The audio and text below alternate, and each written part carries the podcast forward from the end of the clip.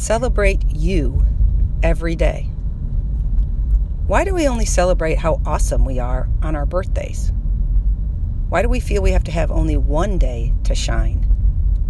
Just think the same God that created all the beauty in the world also created you.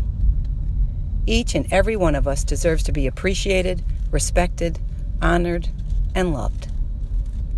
If no one else celebrates you, learn to celebrate yourself and love yourself fully, deeply, honestly, faithfully, gloriously. Be willing to celebrate you.